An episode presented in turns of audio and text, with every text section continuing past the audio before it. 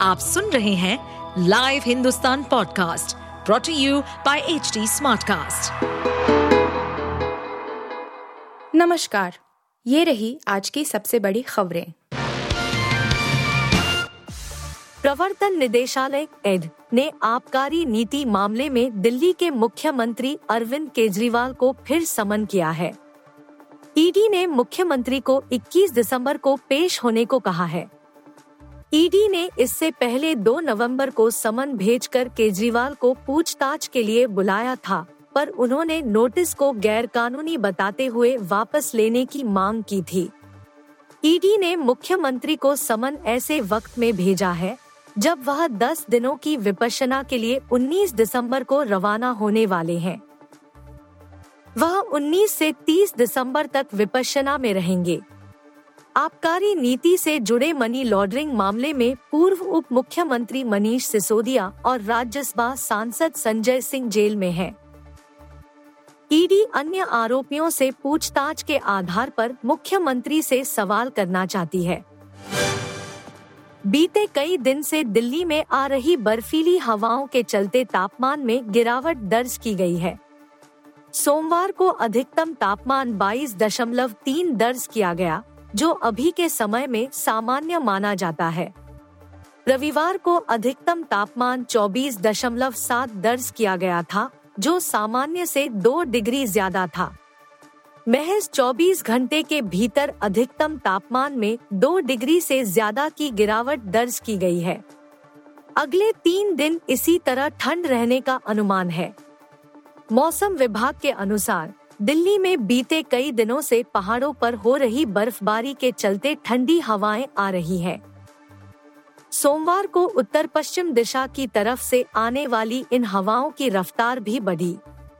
इसके चलते सुबह एवं शाम के समय लगातार ठिठुरन महसूस की जा रही है। अमेरिकी राष्ट्रपति जो बाइडेन की सुरक्षा में बड़ी चूक सामने आई है।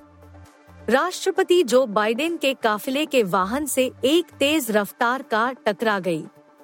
इसके बाद तुरंत ड्राइवर को घेर लिया गया और सुरक्षाबलों ने बंदूकें तान दी।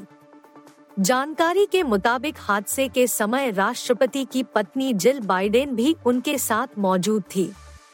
इस घटना में कोई भी चोटिल नहीं हुआ है।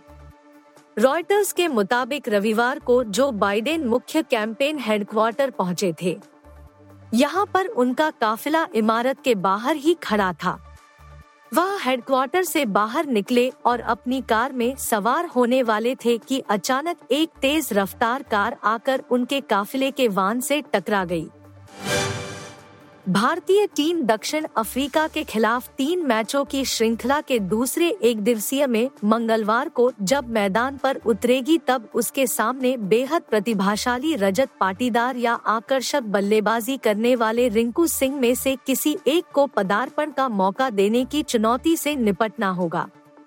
अर्शदीप सिंह और आवेश खान जैसे युवा तेज गेंदबाजों के शानदार प्रदर्शन से भारतीय टीम को श्रृंखला का पहला मैच आठ विकेट से जीतने में कोई परेशानी नहीं हुई।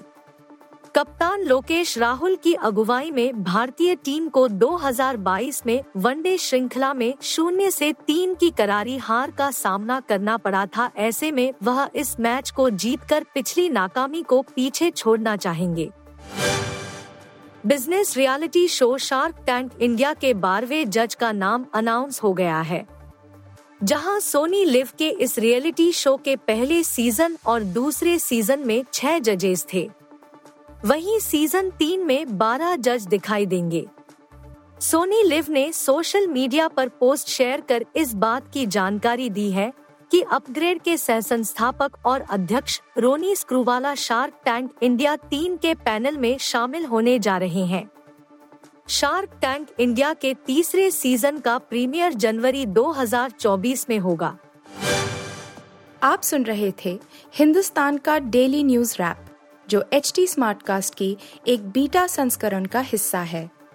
आप हमें फेसबुक ट्विटर और इंस्टाग्राम पे एट एच टी या podcasts@hindustantimes.com पर ईमेल के द्वारा सुझाव दे सकते हैं। इस पॉडकास्ट पर अपडेटेड रहने के लिए हमें फॉलो करें एट एच डी हम सारे मेजर सोशल मीडिया प्लेटफॉर्म्स पर मौजूद हैं और ऐसे पॉडकास्ट सुनने के लिए log on to W W W dot H T smartcast dot com